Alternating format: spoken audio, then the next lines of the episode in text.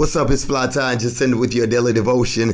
Jacinda, we often talk about how we like to start our day off, right? Yes, sir. Wake up early and spend that quiet devotional time with God. Well, I want to challenge you to do something. Before you say your goodnight prayers tonight, you know, we all do that. It's the same thing every night. I want to challenge you to write in a journal. I like to call it our gratefulness notebook. Every day we have something to be thankful for.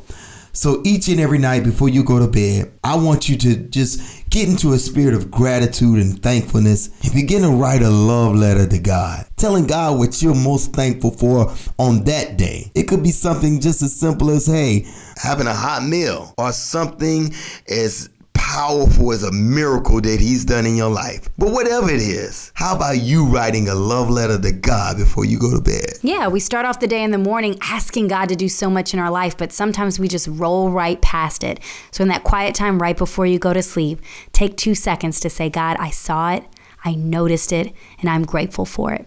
Be blessed today. It's Jacinda and Fly Tie with your Stolen Lunches daily devotional. Log on to stolenlunches.org for more.